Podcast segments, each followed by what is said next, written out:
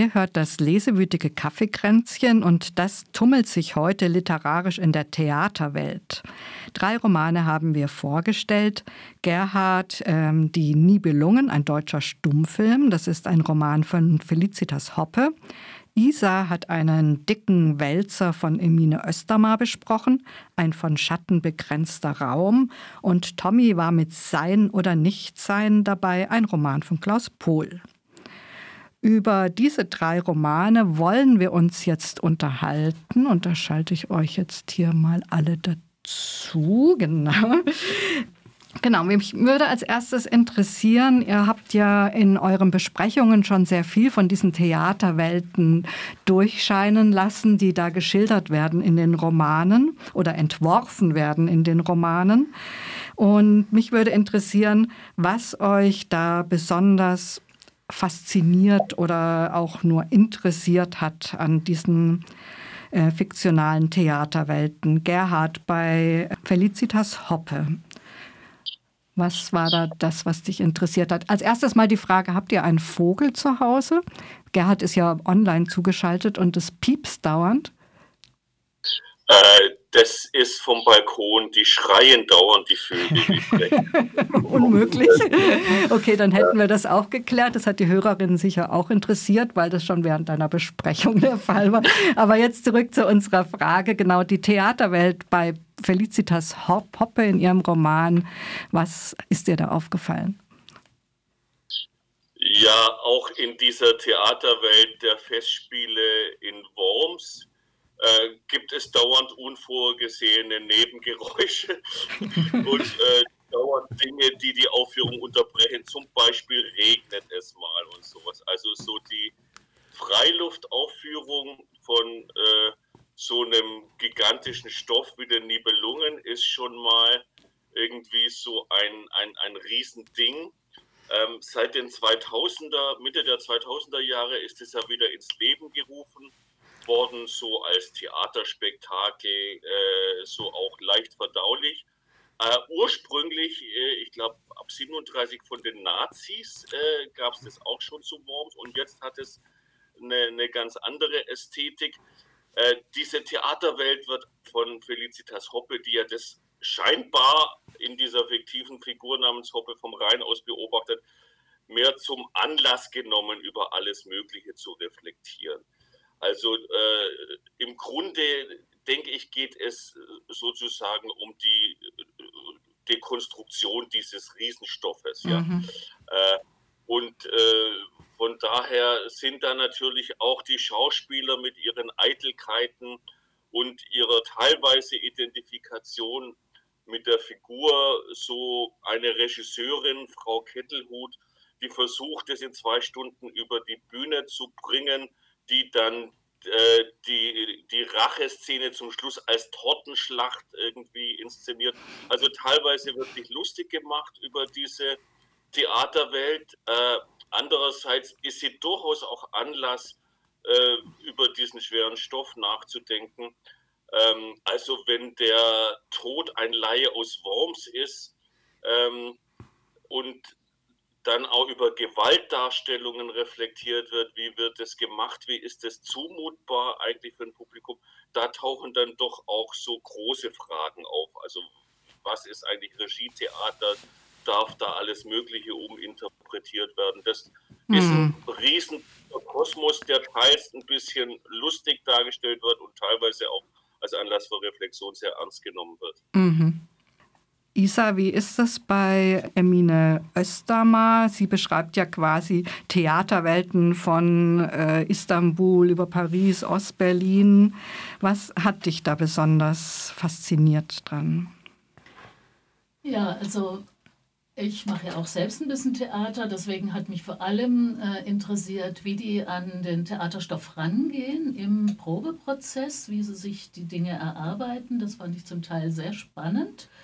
Ähm, das fing schon an, äh, die Berichte aus Istanbul, wo die ein sehr experimentelles Theater gemacht haben, ähm, wo sie zum Beispiel beschreibt, dass sie einfach einmal in eine Psychiatrie gegangen ist zur Erarbeitung von einer Rolle, von einer Figur, die eben quasi irre war.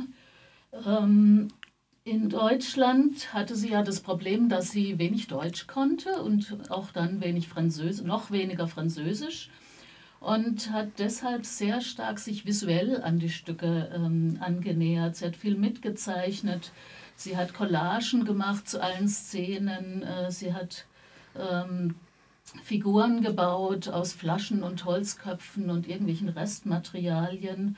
Und viele dieser Dinge wurden dann auch sehr produktiv genutzt in Programmheften. Die Figuren wurden in Avignon auf dem Festival ausgestellt. Einmal wurde ihr Zimmer, als sie Wojciech, sie war dann auch immer völlig ähm, drin in diesen Stücken. Ihr ganzes Zimmer war plakatiert mit Texten, mit Bildern zu Wojciech. Und der Regisseur hat es einmal gesehen und dann wurde das ganze Zimmer quasi nachgebaut im Foyer. Das, ich glaube, in Bochum war das. Ähm, ja, und die Aufbruchsstimmung und das Experimentelle der 70er Jahre und der Glaube an ähm, die Veränderung durchs Theater, das, diese Kraft, die da drin gesteckt hat, das hat mich sehr fasziniert. Mhm. Da kommt, finde ich, auch so raus, dass Emine Östemer wirklich eine Ausnahmeerscheinung an Kreativität ist oder auf allen Ebenen. Ja. Tommy, der Klaus Pohl, beschreibt in seinem Roman, das kam in deiner Besprechung auch gut raus, ja eine wirklich stattgefundene Hamlet-Inszenierung. Ähm, wie hast du da diese Theaterwelt empfunden, die da zum Vorschein kommt? Ja, er äh, spricht ja nicht über die Inszenierung, sondern es geht um die Probenarbeiten. Mhm. Die Probenarbeiten, die muss man auch so verstehen, die ziehen sich über ein halbes Jahr hin. Ja, deswegen können auch die Schauspieler mal ein, zwei Tage auch verschwinden. Ja. es ist eine sehr exzentrische Truppe natürlich, also diese Großschauspieler dann eh auch durchsetzt mit Eifersüchteleien. Das hat mich sehr fasziniert wie diese Schauspielerinnen da in diesen Probearbeiten wie eine WG sozusagen zusammentreffen, jeden Tag zusammen sind. Ja, jeder hat seine Egos, alles trifft auf alles trifft aufeinander, ja, und das beschreibt der Pol doch so ziemlich gut, also muss man, muss man schon sagen. Und äh, ich bin sehr gespannt auf den Film von Joachim Meyerhoff. Joachim Meyerhoff ist ja auch ein bekannter Autor, ich habe schon einiges von ihm gelesen und ich denke, der wird diesen Stoff sicher mhm. genial umsetzen. Also ich möchte das dann auch auch mal sehen. Und wie, wie ich schon gesagt habe, es macht so Lust auch auf Theater und ich hätte so gern dieses Stück gesehen, ja. Und ich habe es bis jetzt noch nicht gefunden. Vielleicht gibt es es auch nicht. Ja. Mhm, mh. Du hast ja gerade schon angesprochen, Tommy, ähm, so Romane bieten ja auch Einblicke oder die Chance auf Einblicke in die Gedanken und, äh, von Schauspielerinnen und Schauspielern. Ähm, kannst du da noch mal was ausführen? Also ihre Beziehung zu Regie, zu Kolleginnen oder mit ihrer Rolle? Gibt da der Roman irgendwas Präziseres her? Ja, natürlich. Also Peter Zadek ist nun also er wird den äh, Zampano wird er nicht gerne hören, ja, äh, aber es, er war ein großer Regisseur und er hat sich, äh, er war schon auch ein Typ, der sich so entäußert hat und seine Schauspieler wirklich, die, äh, Schauspielerinnen äh, dirigiert hat mit äh, Zuckerbrot und Peitsche. Anders kann man es mhm. gar nicht formulieren. Ja, also ja. er selbst ist so, sowas von extrovertiert wohl gewesen und das wird da gut beschrieben und ähnlich ist es halt, äh, es gibt ganz unterschiedliche Charaktere natürlich, ja, und äh, es geht dann auch um die Rollen, die sie einnehmen müssen und Eifersüchteleien untereinander, auch über die, diese Rollen und wie stark die da sind. Also es wird alles aufs Genaueste beschrieben, ja. Also mhm. das, und es ist schon, es ist schon auch, es macht Spaß, es ist lustig. Ja. Lohnt sich offensichtlich zu lesen. Gerhard, wie ist es denn bei Felicitas Hoppe? Da kommen ja die Schauspieler in diesen äh, Pausenkapiteln zu Wort, hast du gesagt. Ja, was erfährt man denn da so über die Schauspielerinnen und Schauspieler? Es sind ja alles jetzt im Unterschied zu Tommys Buch von Klaus Pohl fiktive Schauspieler und eine ja. fiktive Regisseurin. Ja. Und äh, was die Schauspielerebene angeht, ist es ähnlich wie bei Tommy. Also alle auch sehr exzentrisch. Jeder denkt, dass seine Rolle die größte ist und interpretiert es. Nee, Hagen ist der wichtigste Held, nee, Sieg ist der wichtigste Held, aber der Zwerg ist doch der Ebene anscheinend bei der Regie ist es ein bisschen anders.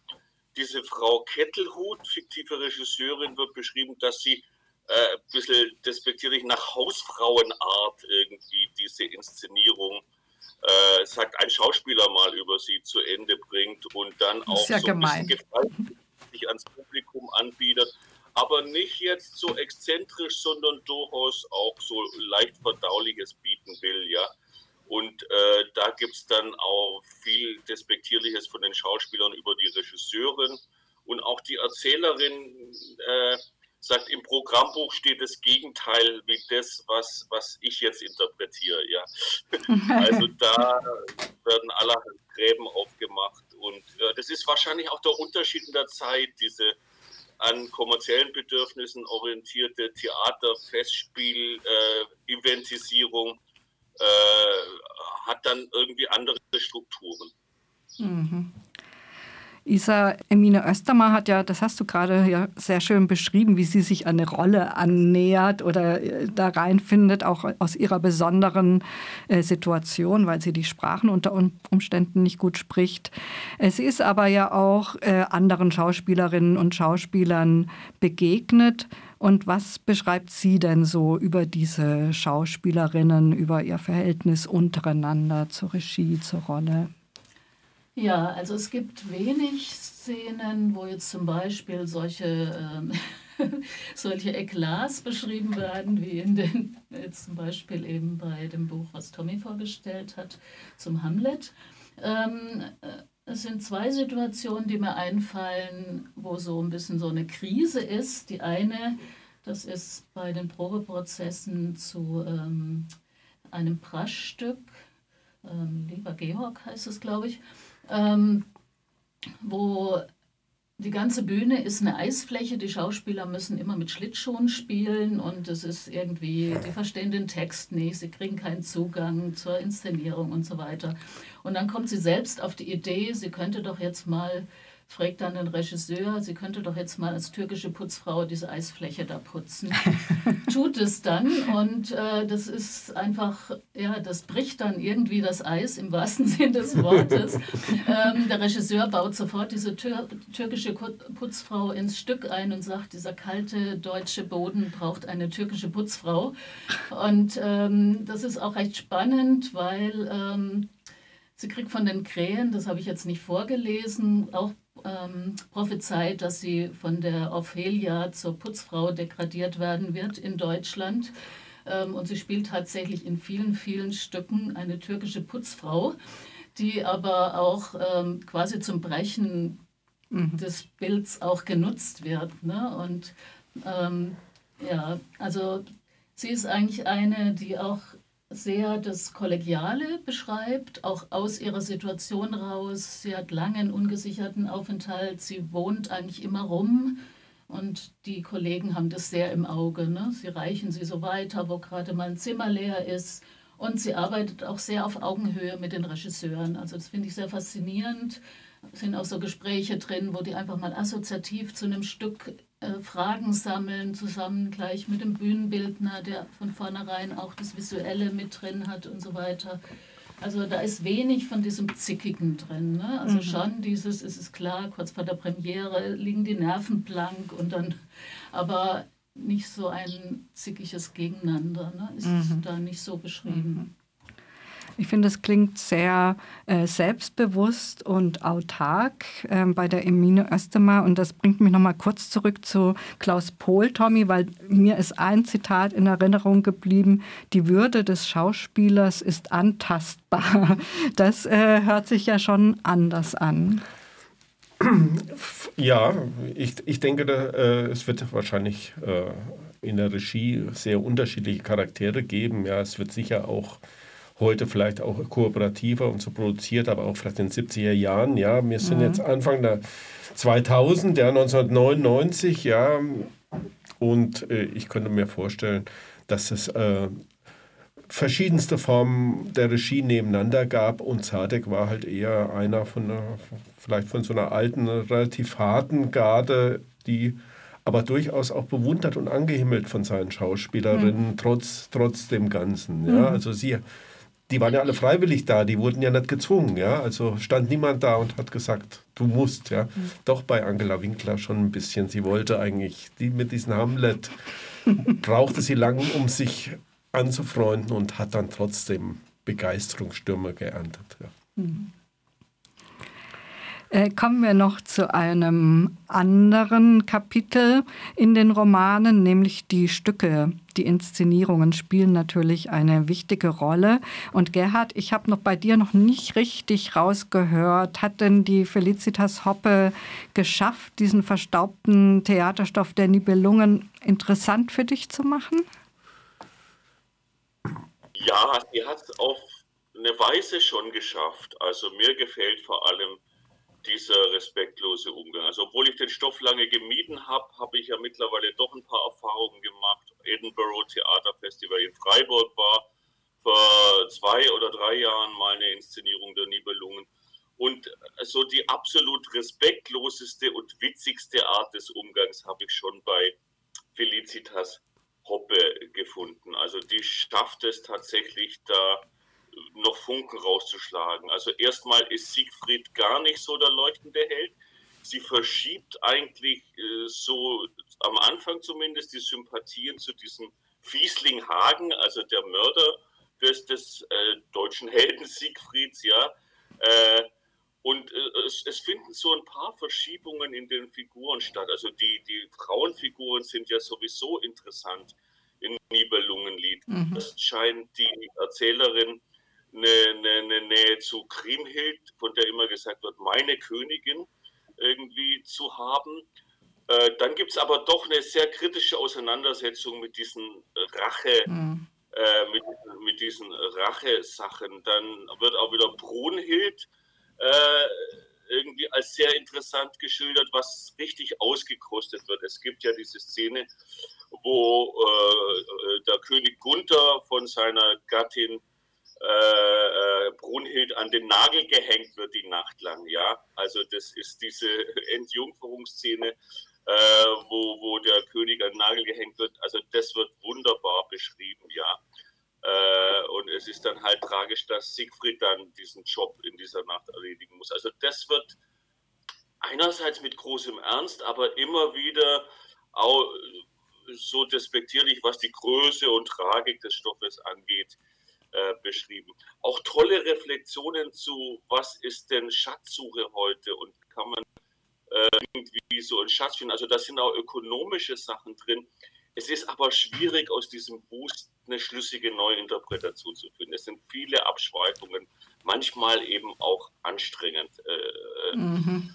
äh, ist doch ein gemischter Eindruck, der da bleibt. Aber irgendwie das, das schöne, dekonstruierende war für mich schon vergnüglich und im Vordergrund. Hört sich auf jeden Fall so an, als hätte Felicitas Hoppe viel Spaß gehabt. Ich auch. Und du auch, ja. ähm, Isa, bei Emine Östermar, äh, welche Theaterstücke spielen denn da eine ganz besondere Rolle und bringt sie das so im Roman rüber, auch den Stoff? Also es ist auf jeden Fall der kaukasische Kreidekreis und da finde ich ganz spannend so Stellen, wo sie selbst Bezüge herstellt ähm, zu den aufkommenden diktatorischen Verhältnissen in der Türkei, ne, ähm, die immer Thema bei ihr sind, weil ihre Eltern da noch leben, ähm, wo einfach dieses Stück eine große Aktualität kriegt. Und da war ich jetzt neugierig, das tatsächlich mal wieder zu lesen. Also mir geht es eh so, dass ich in letzter Zeit so Brecht-Gedichte rausgegraben habe, weil diese, diese ähm, Vorkriegsahnungen in seinen Texten, die spiegeln für mich gerade auch so eine Stimmung, wie sie hier ist, mhm. wieder. Ähm, Wojciech, ähm, auch das ist so ein Stück, wo sie ganz tief eintaucht. Ähm, und ähm, ja, es ist eigentlich eher, sie, in dem ganzen Buch sind viele, viele Textpassagen aus Theaterstücken, Lyrikfetzen, auch Gedichte von türkischen Dichtern, die sie selbst ins Deutsche übersetzt ähm, es sind oft diese kurzen Passagen, die dann so, wo ich dann so angedockt bin. Ne? Also so, mhm. ähm, die aber für sie einfach ganz viel ähm, Lebenselixier sind. Ne? Die, also, oder der Protagonistin sehr viel Lebenselixier sind ähm, in ihrem Leben, in diesem Gefühl von Fremdheit, ähm, wo sie viel dran festhält auch. Und ähm, ja, also dieses Trostfinden auch in der Sprache Trost finden in Bildern, in Texten. Das habe ich ganz stark mitgenommen. Ne, so. Mhm. Tommy, im Roman Sein oder Nicht Sein ist schon klar, welches Stück die Hauptrolle spielt. Und ähm, ich hatte den Eindruck, bei dir hat es absolut nochmal Interesse an dem Stück geweckt, oder? Oder nur an der Inszenierung, an dieser Inszenierung? Nein, tatsächlich an beiden, weil äh, während ich den kaukasischen Kreidekreis im Theater schon gesehen habe oder die Nibelungen als wahrscheinlich in der Jugendausgabe als Jugendlicher verschlungen habe, ja, wie viele andere Sagen, sogenannte Sagen auch, ja, äh, habe ich zwar schon diverse Shakespeare-Stücke gesehen, aber den Hamlet tatsächlich noch nicht, auch nicht gelesen. Ja. Und es ist äh, natürlich so, äh, dass das auch Interesse geweckt hat, weil es gibt natürlich auch eine Auseinandersetzung über dieses Stück, in dem äh, wie, de, wie die Rollen da interpretiert werden. Es hat natürlich auch schon was, und das ist vielleicht eine Anknüpfung auch an äh, die Felicitas Hoppe, ja, indem, indem man den Hamlet weiblich besetzt, ja, ist vielleicht schon auch die Postmoderne auch so, spielt da auch schon ein bisschen eine Rolle und äh, er versucht natürlich, Zadek versucht da auch was, äh, einen ganz besonderen Ton reinzukriegen in dieses Stück und möchte sich natürlich auf keinen Fall wiederholen, weil er hat der, äh, den Hamlet, ich glaube 1976 schon mal in Bochum inszeniert gehabt und äh, darum geht es natürlich auch stark. Ja? Also, dass, dass eben auch Theaterstoffe von den Regisseuren, äh, dass sie so, dass sie natürlich auch manchmal zur Unkenntlichkeit entstellt werden, ja, aber sie werden bearbeitet, ja. Sie, jede, sie sind jedes Mal werden sie in den Hand der Regisseurin verändern sie sich natürlich auch, die mhm. Stoffe. Das finde ich auch interessant. Mhm. Und das muss auch das Schlusswort unseres Gesprächs hier bleiben, denn wir bewegen uns auf das Ende der Sendung zu. Schon wieder? Ja, schon wieder. Ich möchte euch bitten, für die Hörerinnen und Hörer nochmal zu nennen, welche Romane heute dabei waren. Gerhard? Ich habe besprochen von Felicitas Hoppe, Die Nibelungen, ein deutscher Stummfilm, erschienen 2021 bei S. Fischer. Es hat 247 Seiten und kostet 22 Euro. Ich habe besprochen Emines F.G. Ozdammer, ein von Schatten begrenzter Raum, erschienen beim Surkamp Verlag in Berlin im Jahr 2021. Das Buch hat satte 763 Seiten und kostet 28 Euro. Und ich habe rezensiert Sein oder Nichtsein von Klaus Pohl. Ist im Galliani Verlag in Berlin erschienen 2021 hat 288 sehr kurzweilige Seiten und kostet 23 Euro. Und das war das lesewütige Kaffeekränzchen mit Theaterromanen. Eine Hybridsendung mit Online-Zuschaltung, wie ihr gehört habt. Wir hoffen, das nächste Mal können wir endlich wieder zusammen im Studio sitzen und Kaffee trinken. Nachhören könnt ihr die Sendung sieben Tage lang in der RDL-Mediathek.